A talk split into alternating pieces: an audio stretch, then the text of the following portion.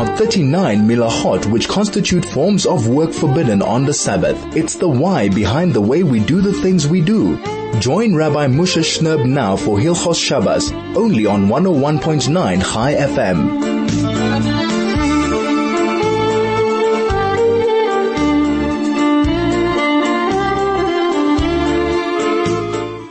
101.9 Chai FM. This is Soul to Soul. Back, Baruch Hashem, on another Erev Shabbos.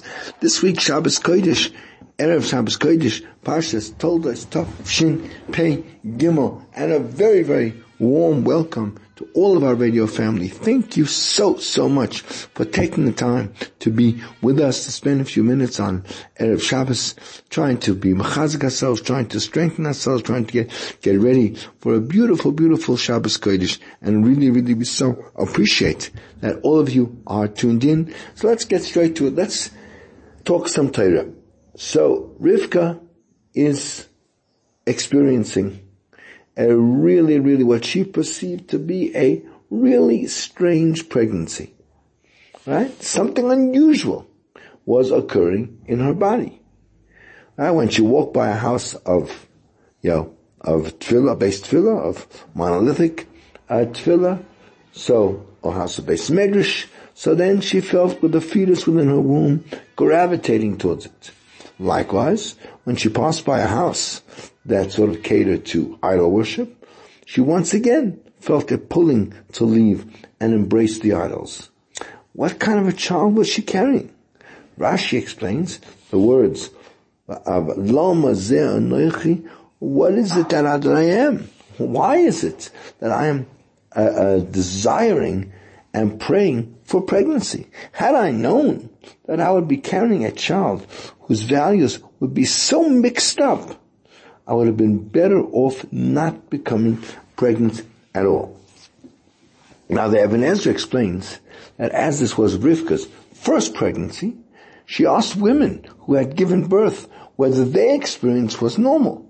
When they said no, that it was not, she asked, if this is unusual, why is it so? Why is my pregnancy unlike that of others? Ramban rejects the explanation of both Rashi and Ibn Ezra, he explains that Rivka mused, if this is the way that it's going to be for me, why am I in this world? I wish that I would no longer be. According to Ramban, Anoichi does not refer to the pregnancy, but rather to Rivka herself. Rivka felt that if she could not achieve her purpose in life, what purpose would she serve in living?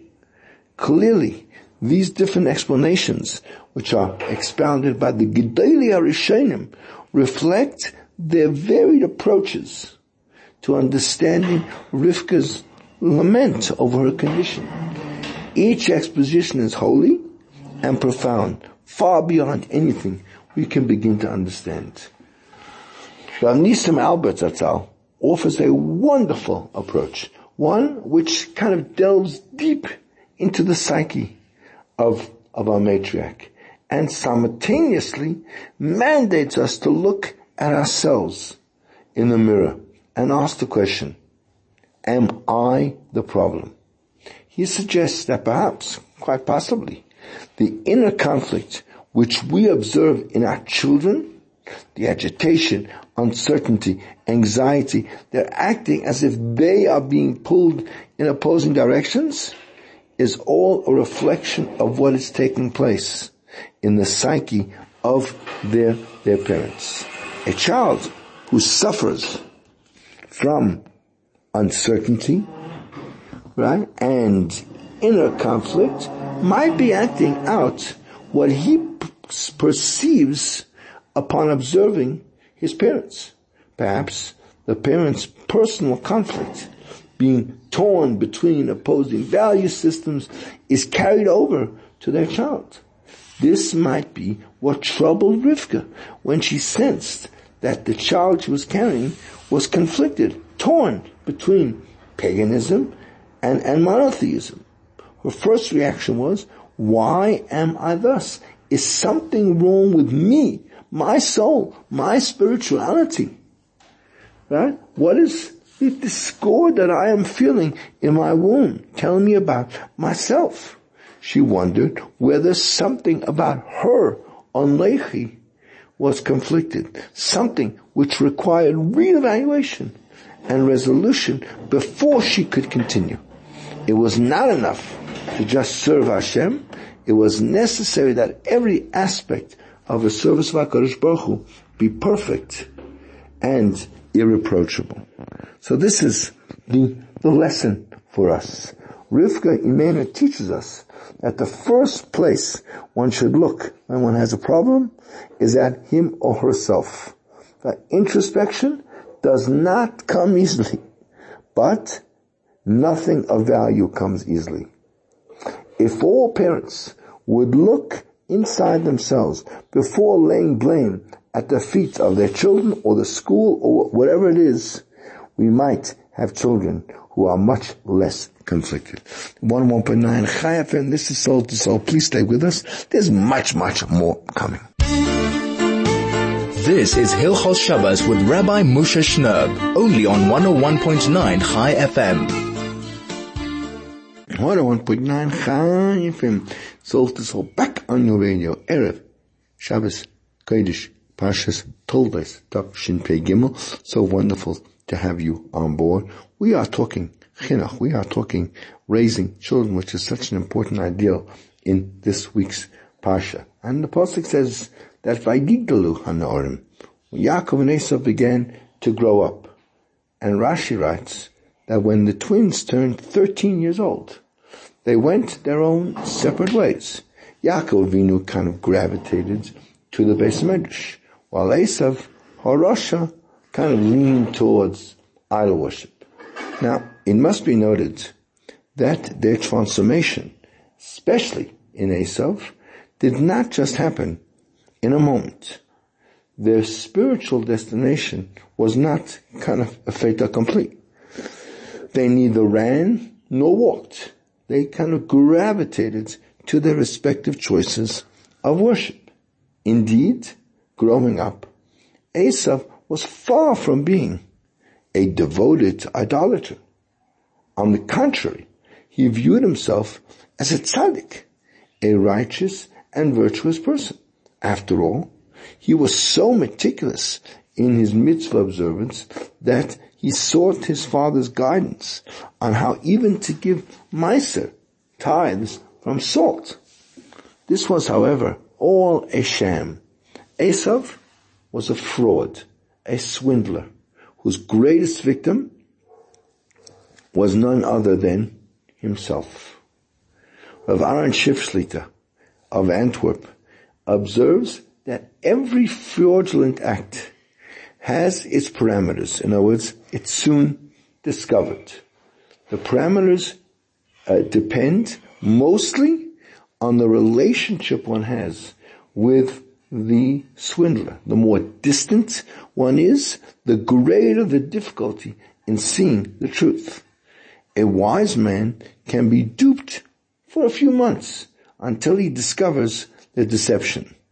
One's family sees through the ruse within a few weeks. One's wife can tell the signs within a few short days. All sooner or later see the swindler for the charlatan that he is. Only the timing is different. The swindler himself, however, is the victim of self-deception, for which there are no parameters. A person is capable of living a life, a whole life, and believing it throughout his entire lifetime. Esau's downfall occurred because he was not what we call piv v'liboy shavin. He wasn't expressing what one appears to be. He was a double-dealing hypocrite for whom deception was a way of life. Such a person fools not only others, he's his own greatest victim. Esav talks the talk, but doesn't walk the walk. Nonetheless, he believes what he says, despite acting contrary to the words that he expresses. He sought to emulate his father's actions, but on a superficial level. As his father married at the age of 40 years old, so Esav also married at the same age, but he married a pagan woman. The only thing his marriage had in common with his father's was their age. He was a Yid in Pressburg who despite coming from a very, very choshev, observant family, decided to live a completely secular life, both inwardly and outwardly. He dressed as a secular person, right, sort of taking off the, the black frock that every other member of his family had worn for generations. They had been wholly committed Jews. He was committed to everything but religious observance. When his father passed away, he seemed to undergo a metamorphosis of sorts. He moved into his father's home and began to dress in traditional garb. People thought that perhaps he might have kind of done tshuva, he might have repented. Unfortunately, this too was part of his hypocrisy. He explained that he wanted to emulate his late father. Thus, he dressed like him. Frumkeit, religious observance, never. The outer appearance may change, but the heart remains exactly the same. Rav Gedalya Eisemann Zatzal posits that it was specifically Esav's penchant for emulating the superficial that earned him the appellate Rasha wicked, rather than emulate Yitzhak Avinu's incredible midas. Esav decided to add one more wife to his harem of idol worshippers. His father married when he was 40. He too would marry when he was 40. This is to what Rashi alludes when he compares Esav to the chazir, the pig. Why? The, the pig prides itself with its split hooves, which is one of the symbols of kashrus, right? The hidden symbol, in other words, the regurgitation, the, right, chewing your cud, however, does not apply to it. Esav copied his father because he wanted to continue sinning. He conjectured that if for all outward appearances he was acting appropriately, no one would ever notice his many sins. Thus, emulating Yitzchak was his kind of segue to, to sin. Rav Shimon ben Gamliel in the Medrash Rabbah in, in Bereshis said, all my days I served my father. However, I did not ever perform kibbud one percent of what Esav did. I would serve my father with whatever clothes I was wearing. If they were soiled, I would serve him anyway. In contrast, Esav would don bigdei malchus, clothing suited for a monarch when he served his father. The Imre Emes of Gur asked, what prevented Rabbi Shimon Gamliel from also wearing, put on his princely clothes when he served his father? He explained, uh, beautifully, he said, copying is nothing. He said, the Rebbe is teaching us that the superficial, which is not motivated by internal emotions, is of no value at all. This does not mean that all emulation has a negative uh, connotation. The following two instances cited by Rabbi Eliezer Levi Turk Shlita show that one can demonstrate positive forms of modeling oneself and his lifestyle, emulating a great Rebbe. Says, Harav Moshe Aaron Stern, Zatzal, the Mashgiach of Kamenetsk, decided after his marriage to exchange his American suit short jackets for authentic Yerushalmi clothing. Once, when his revered Rebbe, Harav Yisrael Chaim Kaplan Zal, right, uh, Rabbi Shaul Chaim, we know, was the son-in-law of Rav Yeruchim Levovitz and the father-in-law of Rav Baruch Dov Povarsky. When he saw his students from Beis Medrash in Monsey wearing a long frock, he commented, uh, he says, ah, I finished Torah scholar. Are you, are you there yet? You're wearing a, wearing a frock. Does that like make you, that you've, that you've, uh, arrived? A short while later, when Moshe Aaron related the comment of his Rebbe, he said, at first, I felt slighted. When I thought about what the Rebbe's had said, however, I realized that he was telling me that imitation, which is not motivated by an inner desire for growth, is nothing, and it will not last. One day Rav Gustman, the great Rosh Yeshiva, began wearing a gartel for davening. And when they asked him, why are you doing that? Why are you suddenly wearing a gartel? It's not usual for the Litvish uh, uh, followers to wear a gartel. So he explained that his Rebbe, the great Rav Shimon Shkop, one day began wearing the tefillin of Rabbeinu Tam, which again, not usually done. And they asked him, why are you wearing Rabbeinu Tam? Rabbeinu Tam's tefillin not different than Rashi's. So Shimon said, I've spent so much time, oh, in my whole life, explaining the different opinions of Rabbeinu Tam. And I'm so worried that one day I'm going to come up to Shemaim and I'm going to meet Rabbeinu Tam and he's going to accuse me of being a kakafta manach tefillin, of being a person that never ever wore tefillin, because according to Rabbeinu Tam, the tefillin of Rashi are not kosher. Therefore I decided to prepare myself for the inevitable and started wearing Rabbeinu Tam. If it's real, then do it. If it's just something external, then it cannot and will not last. This is 101.9 Chai FM. This is Hilchos Shabbos with Rabbi Moshe Shnerb, only on 101.9 Chai FM.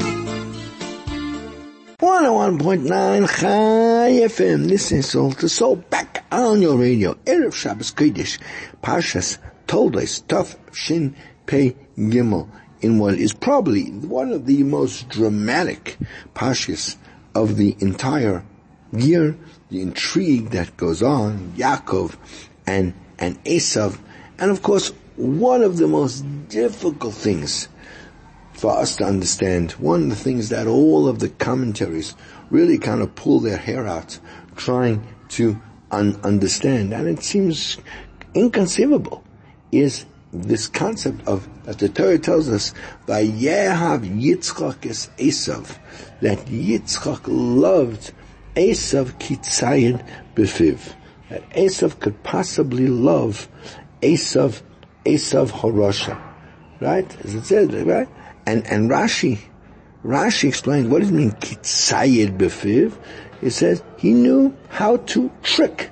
Says, lotzud, the laramoisis of befiv. He knew how to entrap, he knew how to trick his father Yitzchak using his mouth. The shoyalei, he asked him all kinds of seemingly very intelligent question, but for someone who knows anything, they were absolute amaratzis. Says, Abba, Daddy, Heichem Asrin es.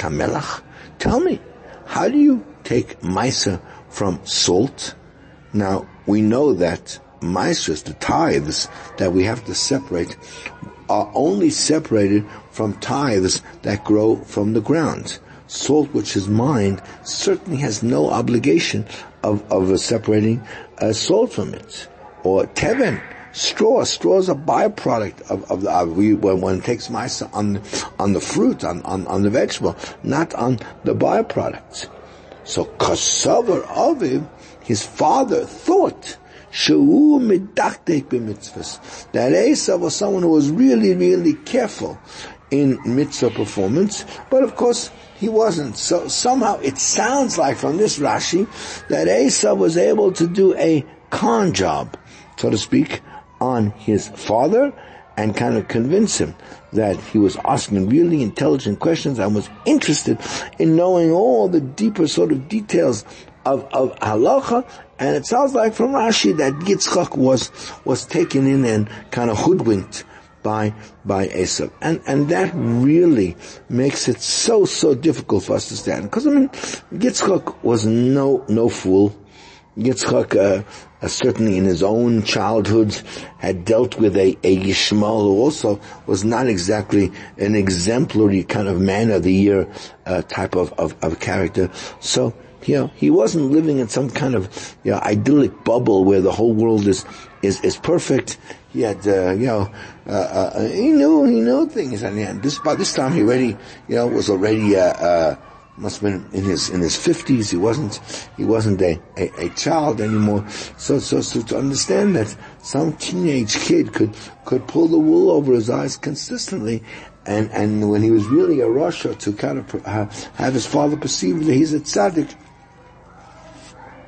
is a very, very difficult thing for us, for us to understand. In the Sefer Me'or Einayim, he brings, quoting the, the writings of the, of the Arizal, that Yitzchak, in fact, loved Esav. What does it mean? Kitzayed befiv, that uh, that uh, he could trap him with his mouth. So it says Arizal that the neshama of Rabbi Akiva, spoke through the mouth of Esau. Now this is in a wilder concept. Uh, that the neshama of Rabbi Akiva was somehow present in Esav, and when Esav spoke, it was actually the neshama of Rabbi Akiva that was speaking. Because that in the, in the head, the head of Esav, the intellect of Esav, that was infused with a level of the neshama of Rabbi Akiva. In other words, that which it says that Yitzchak loved Esav kitzayid befiv. The intention is that when he, when Esav spoke, Yitzchak was able to hear the voice of Rabbi Akiva.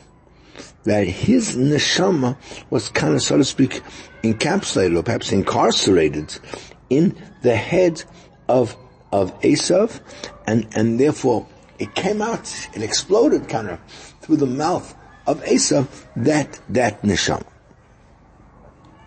The Me'or Einayim continues, and he explains that the reality was that Yitzchak heard the the voices of all the neshamas of the Tanoim, that they were all kind of somehow encapsulated in the head of Esav. And he quotes them. He says Rabbi Akiva, Rabbi Meir, Shmaya, and Avtalion. Right? These were all, by the way, these were all converts or came from uh, uh, converts, and they were all somehow associated with Esav or Rasha. But he says the voice of Rabbi Akiva was the clearest, the most resonant of all of those voices. And in fact, to quote, fascinating, to quote the words of the Me'or Einayim, because that which it says, Tzayid befiv, that he trapped him with his mouth, Ratzalaimar, it means to say Tzayed HaNeshamas HaKadoshas. He trapped these holy neshamas. Shayu Melubashim Epiv. That they somehow were encapsulated in his mouth. Hayu Medabrim. And they spoke through the mouth of, of Esav. Isa Neshamas. Those neshamas, B'shoya Shayim Medabrim Yitzchak, whenever Esav would speak with Yitzchak, Right? Shlomo Masik there. And, and Ges, and Yitzchak, of course, uh, was able to understand this. Over Yichud nishmas Rabbi Akiva, and especially the neshama Rabbi Akiva, shoisa klula by. That was the most dominant of all the neshamas that was present in, in Esav. The Moinan then goes on to explain the words of Rashi. What does it mean Yodei Atzayir? What does it mean Lotsud v'lirmoises of if he knew how to somehow entrap and trick his father with his mouth? And he would ask his father, how do you take Maisa from salt and, and straw? And his father thought that he was very careful in mitzvahs. So he explains this based on this Gemara in, in the Nedarim, Daf Nun, we'll get to it soon, that after Rabbi Akiva married Rachel, who was the daughter of Kalba Savua, this very, very wealthy man, so the, uh, we know that her father made a promise and, and banned her from having any benefit from any of his possessions and basically threw her out of his house. And they was, they were sleeping in a barn with straw, without, uh, without, without a mattress, without a blanket, without anything. And Chazal tell us that Eliyahu Navi came to them and appeared to them like a, like a human being and called out to them right from the opening of the barn and he said to them, please, please give me a little bit of straw. My wife just gave birth and we don't even have anything for her to, to lie on. Shabbat Kiva said to, to his, uh, to his, his, to his wife, says, you see, there are even people that are worse off than us. There are even people that don't even have any straw. At least we have straw. And the Ran explains that Elio came to comfort them that in fact there are people who are even more impoverished and more poor than, than they are in, in a more difficult situation. And even though it doesn't say so explicitly in, in the Gemara, but it was clear from this that Rabbi Akiva gave that ani, who was, of course was Eliyahu Navi, he gave him some straw that he and his wife would be able to, to sleep on it. Based on this, says the Me'or Einayim, when Esav asked Yitzchak his father, how do we take Maisa from straw, even though Esav himself intended to trick his father, that he was, you know, he was really, really careful about doing mitzvahs, Yitzchak heard through his Ruach HaKodesh, he heard the sound of Rabbi Akiva's voice that came from the mouth of Esav, and, and it hinted him about that straw that he's going to give in his, in his impoverished state to Elio, Elio Hanavi. And therefore, Yitzchak loved Esau because he thought that he also, just like the Neshama I was speaking, that he also was careful in, in, in mitzvahs. And he says, and just to quote, he says, that which Chazal say on the Pasuk, Titzaya befiv, that he asked his father, how do you take ma'aser from straw and, and salt? It's well known that Rabbi Akiva married this Pascal, the daughter of Kalba Savua, and he banned them from all of his assets and threw them out of the house, and they slept on straw, and Eliyahu came and appeared to them like a, like a poor person, and asked for them straw and he said his wife just gave birth and needs some straw, and Rabbi Akiva gave her straw. And that is the Midah Tova. It's a very, very, very good attribute. When you have almost nothing to share is amazing. Right? And all that, Yitzchak was able to understand. Because when he spoke, when Asa spoke to him, so he would say to him that, um, you know, he spoke to him whatever he said, but Yitzchak heard that holy, holy spark that Rabbi Kiva is going to give tzedakah of his own, of his own straw.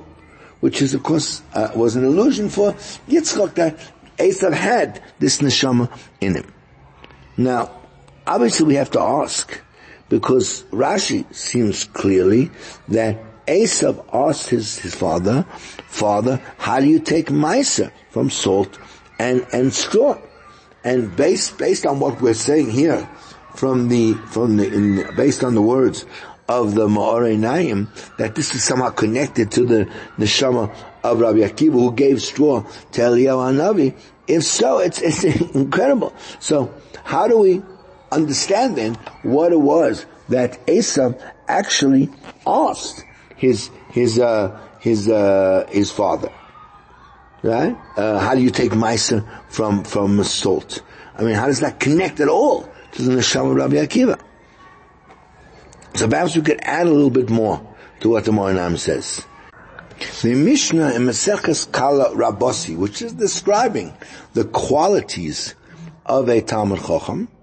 So one of the things it says is that they have to be Zoriz Umumula, which means they have to be kind of industrious and full of energy, which is the word mamula. Now in the Gemara it says, some read the word as memula, and others read it as memulach. Right? So he says those who read it as memula full intends that it means that the the uh, Tamil Chachamim so kind of takes the place, fills the place of of his ancestors. Namali Mokam He takes the place of his ancestors. And they'll read it as Mumulach. So they interpret the word Mumulach in accordance with what it says in the Pasuk, that Mumulach Tahar Kodesh. Uh, it has to be seasoned with salt. It has to be pure and holy. From which they learn that a Talmud Chacham must be pleasant towards all men and should not be like a dish that doesn't have salt in it. This is the Mishnah in uh, in in uh, uh, Kala. So we see that one of the conditions for a person to be a Talmud Chacham is he has to be mamulach. In other words, he has to be sweet and pleasant to everybody. Now, the Gemara in Ksuvas and Dasamach Beis brings that the whole desire, the greatest desire of Rachel, the daughter of Kalba Savua, was to marry Rabbi Akiva, even though Rabbi Akiva was nothing. Rabbi Akiva was a, was a, a shepherd and a total ignoramus at that time. So why did she want to get married to him? Because she saw that he was tsanua umaile. He was very modest and he had beautiful, beautiful midas, which means that uh, uh, she saw in him the positive traits, the positive midas. In fact, as the Maharsha says over there, that he was very, very tsanua, he was very, very modest, which is one of the best of all midas. In fact, as it says, "Vesatznuim chachma." By those who are modest and discreet, that's where real wisdom resides. Or it says, Hashem. Walk with modesty before Hashem. And in the, in the Mishnah, it says one should be a, a modest person. Right? And what's male, what does it mean? Tainu, that he was noyach He was pleasant to everybody. And anyone who is pleasant to everybody is also considered pleasant by HaKadosh Baruch Hu. The only problem was, so he had all the basics. The only problem was he had no Torah. He had never learned Torah. And we know, Loya Amaretz Chosin. Someone who's Nam can never be a truly righteous person. And therefore she said to him that I'll marry you uh, on condition that you go and learn Torah, because then you'll be a well-rounded person. You'll have the Midas and the Torah. Similarly, there's a Gemara in Shabbos that goes at length on the whole story about a certain uh, worker who worked for three years, and at the end, the the, the Baal boss didn't pay him what his salary was, and this person judged him favorably, and you could read the whole story there, and he finally did pay him, and uh, he actually had no money at that at that uh, that time. The Chasam Sofer there writes, and it's worth worth uh, uh, worth seeing, and he sends us to the writings of the of the Rami Panai, who wrote in the name of the Shiltas that that Balabos who didn't pay his worker because he had absolutely nothing was Rabbi Lezer ben right? And the worker was Rabbi Akiva when he was in, in Amaretz. So from this we can understand that even when Rabbi Akiva was in Amaretz, he had tremendous, tremendous good, good midas. And therefore, uh, he, he, not only sort of talked the talk, he, he walked the walk. Because Rabbi Akiva is the one in the in the Yerushalmi who says, love your friend like yourself." Zel klal gadol. That was his motto. Right? The most important thing is to be nice to other people, be considerate of other people. Those incredible good midas that were found that Rabbi Akiva had, those were the ones that created within him the ability to, to make himself a receptacle to rise and to become stronger in his in his learning Torah.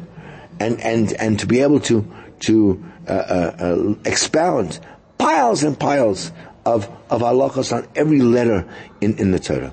So it comes out that melach, salt, actually symbolizes good, good midas. And therefore, Mrs. Lot, right, who didn't have very good midas, when she turned around, she turned into an etziv melach, a pillar of, of salt. So now we can understand. When Esav asked his father, Daddy, how does one take miser from from uh, uh, salt and from straw? So Yitzchak understood with his Ruach HaKodesh. He heard the voice of Rabbi Akiva emanating through the mouth of Esav because his neshama, as we said, was, was hidden in the, in the head of, of Esav that, that uh, revealed to him the greatness of the good midas of Rabbi Akiva that were, that's alluded to by the word salt. And therefore we can understand what Chaim Palagi writes in, in, in the, in the Kaf Chaim, and he says, when a person uh, says the, the, the, the period of Pitum and it says, Memulach Tahar Kodesh, salted, pure, and holy. He should think about the name of HaKadosh Baruch Hu, uh, that comes from those, the last letters of those three uh, words. Ches, Resh, Shin right? Which is a rochash, right? And that has the kayach, he says, to chase away all kinds of external problems, all kinds of external uh, uh, difficulties, and it's very, very beneficial for our memory. As it says in, in the Sefer Shari, Shari Chaim, it says, Rochash libi davatov. That uh, I can think of, of good things. Therefore, what's the connection between memulach Torah Kodesh and uh, and and to remembering Torah.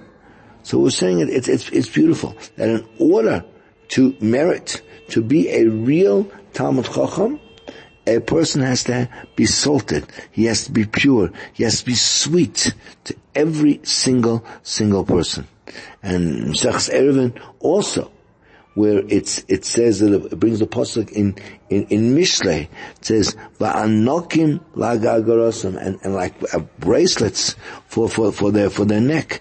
And we learn two things, that through them a person is able to, to retain his, his learning. One of them is Yoshev Umchazal, he has to go over his learning all the time, and the second one is if a person is, is, is sweet and a person is nice to the people he comes in contact with, that, that makes a difference. So when we say, this is uh, incredible, when we say that Yitzchak loved Esav, it wasn't the physicality of Esav that he loved, but he, he knew what was going on in his head because the head of Esav was great. Esav was on that level worthy of being one of the others and he had these amazing neshamas going on, going on with him. We'll come back with much, much more in our Hilchos Shabbos slot.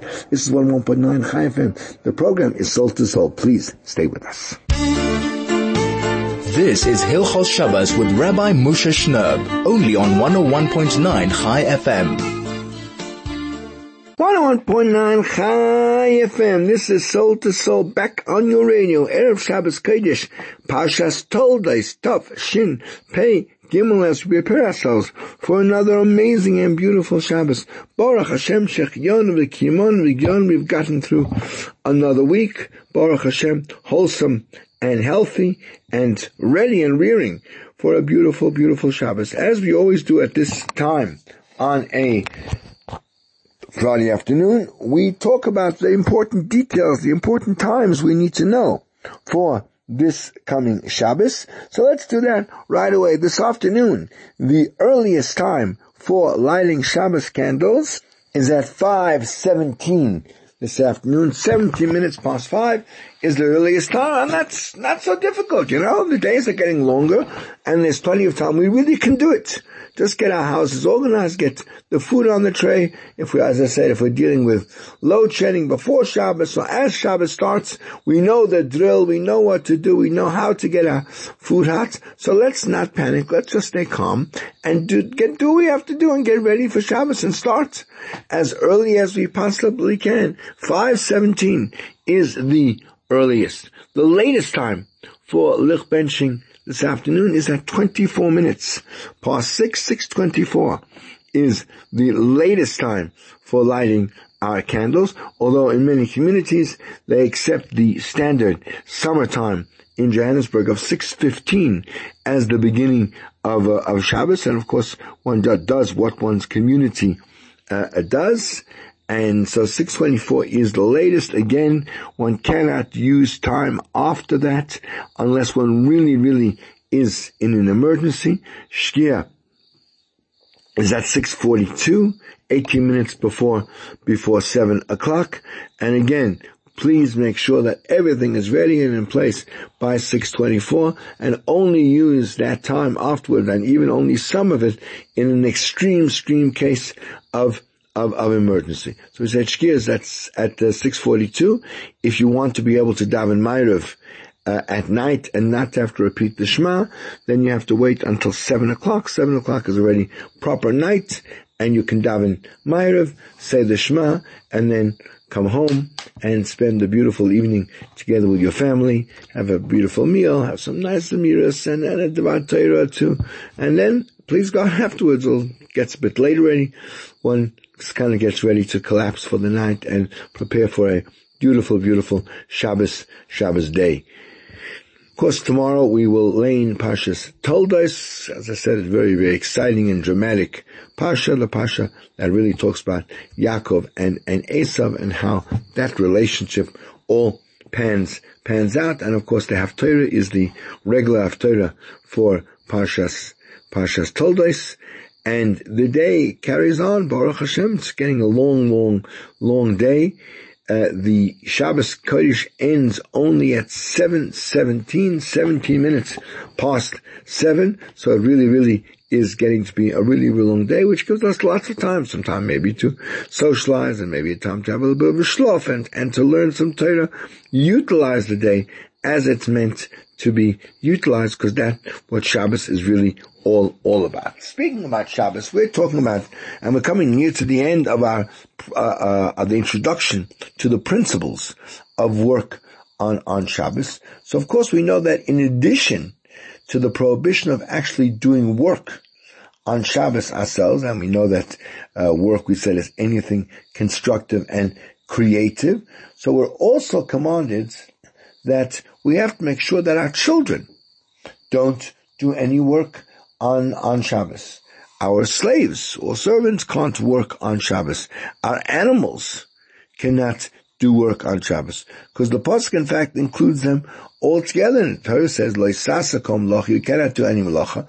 Ata, of course, you, ubin chobitecha, your son, your daughter, va'avdocha your male and female uh, servants, the sharcha, and your ox, v'chamorcha, and your donkey, v'chol be'emtecha, and all your animals, and v'gerecha sheb'shrecha, and any converts you might have in your property.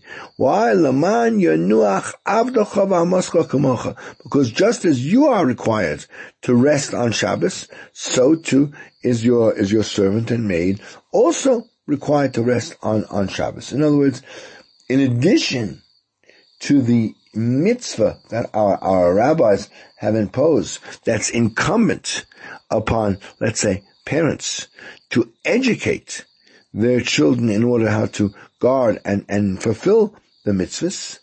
There's a special mitzvah from the Torah that we're not allowed to use our children on Shabbos as a means of doing any kind of, of work. And we'll, we'll talk, please God, in detail about the laws involving children on, uh, on, on Shabbos. And, but, but just, uh, I'm saying now just as a, as a principle. Similarly, the Torah forbade on Shabbos for us to do any work through a, a servant, even a, a non-Jew. And again, in order to understand the, the connotation of this mitzvah, so we have to uh, perhaps uh, provide a bit of an introduction that based on the law of the Torah, a, a non-Jewish servant who was acquired by a Jew, so he actually undergoes a conversion process. This is not something we are have in our day and age. Obviously, our our maids and employees are, are no more than employees. We don't own them, but in in in biblical time, and time of the Gemara, that people used to actually purchase slaves, and that purchased slave actually goes through a a, a conversion, and afterwards, then he is obligated in all the mitzvahs, with the exception of those positive mitzvahs that are time dependent, which the same way as women are exempt from them, these slaves are also, also exempt. And if at any point the master decides to free this slave, so then he becomes a full-fledged Jew who is chayiv and to do all the mitzvahs both time bound and non-time bound. So we see that even during the time that he is one's servant, since he went through a process of conversion, so it's an obligation on him to guard Shabbos. Uh, biblically, the Torah, the Torah requires them to keep, to keep Shabbos. Furthermore, the Torah even adds an extra mitzvah on the master to see to it that his servant does not do malacha on Shabbos. And in a situation where the slave has not yet undergone conversion, so then he has no obligation to keep, to keep Shabbos, and he would be allowed to do for his own purposes any kind of, any kind of malacha.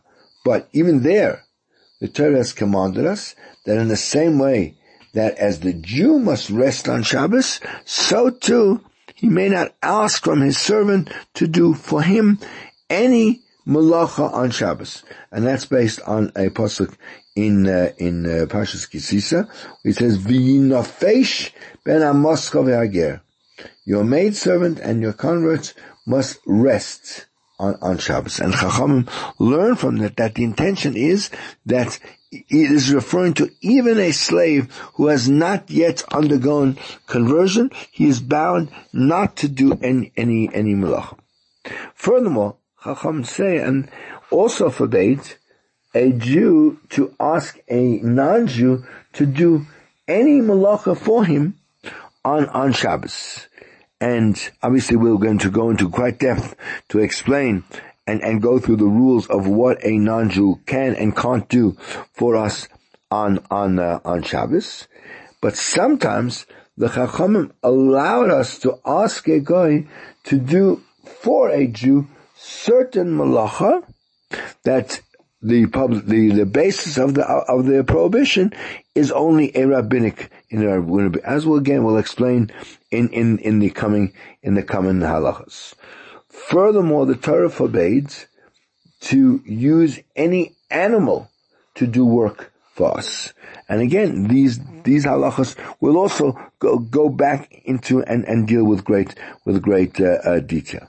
However, my, my utensils, my possessions, non-living possessions, there's no obligation for them to rest on Shabbos. So therefore, a Jew could lend any kind of utensils to a non-Jew that he could use them for work on Shabbos on the condition that it's the, the, the uh, non-Jew does not allow it to appear as if he's doing work on behalf of the of the uh, of, of the Jew. Okay, we're going to come back with some closing comments in a moment. This is 101.9 Chai FM. The program is Soul to Soul, and this is the greatest Jewish radio station in all of Africa. This is Hilchos Shabbos with Rabbi Moshe Shnerb, only on 101.9 Chai FM. 101.9 Chai FM, soul to soul, back on your radio. Erev Shabbos Kodesh Pashas Toldos it's such a pleasure to be with you. We are talking about the introduction to the principles of Shabbos. And as we said, our rabbis forbade us to ask a non-Jew to do any malacha for us on Shabbos. Now, this prohibition is like any other prohibition that our Chacham have instituted, which is called a Shvus. Shvus means something instituted by the rabbis. And the can dispute if, let's say, what I need done is actually for a mitzvah, did the Chachamim allow us to violate the, uh, the a, a rabbinic prohibition, right, in order to facilitate performance of a mitzvah, or do we say no?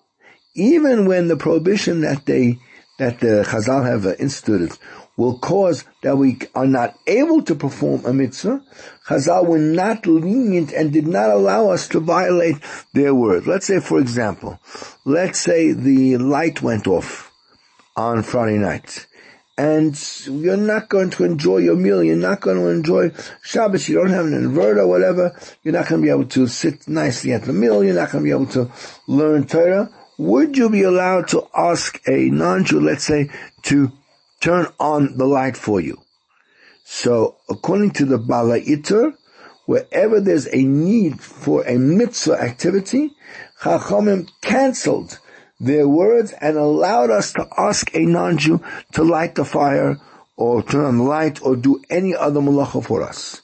However, the Rambam and most of the other poskim say that even l'tzarech mitzvah, our Chazal forbade us to ask a non-Jew to do malacha that would be forbidden for the Jew himself to do, and that's a Torah prohibition. But what they did allow was if it's necessary for a mitzvah, so I can tell a non-Jew to do something where the source of that prohibition is only rabbinic. In other words, Chazal did not allow uh, uh, uh, a, for for the need of a mitzvah to do a Torah prohibition. But if it's a non-Jew doing a only a rabbinic rubbish, what we call a shvus, the shvus, a double rabbanim, because the, the non-Jew working for us is only a rabbinic law, and what if we're asking him to do is only a rabbinic law, so then you'd be allowed to break the, the rabbinic ordinance in order for the mitzvah.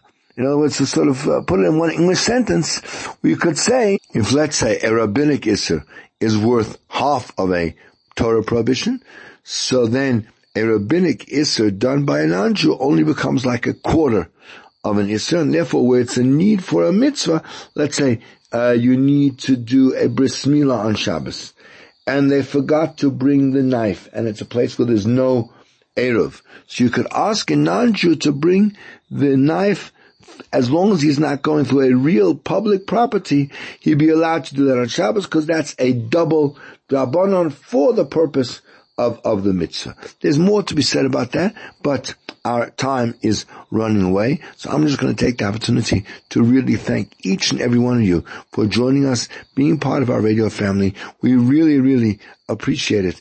And we just hope that this Shabbos is the most beautiful Shabbos you've had in a very, very long time and that it spurs you to keep even more Shabbos and want to be involved on a regular basis and have Shabbos in, in your life. To each and every one of our radio family, since it is still Rosh Chodesh now, I can wish you all still a good Chodesh and then a beautiful, beautiful, warm, inspiring, and enchanting Shabbos Chodesh.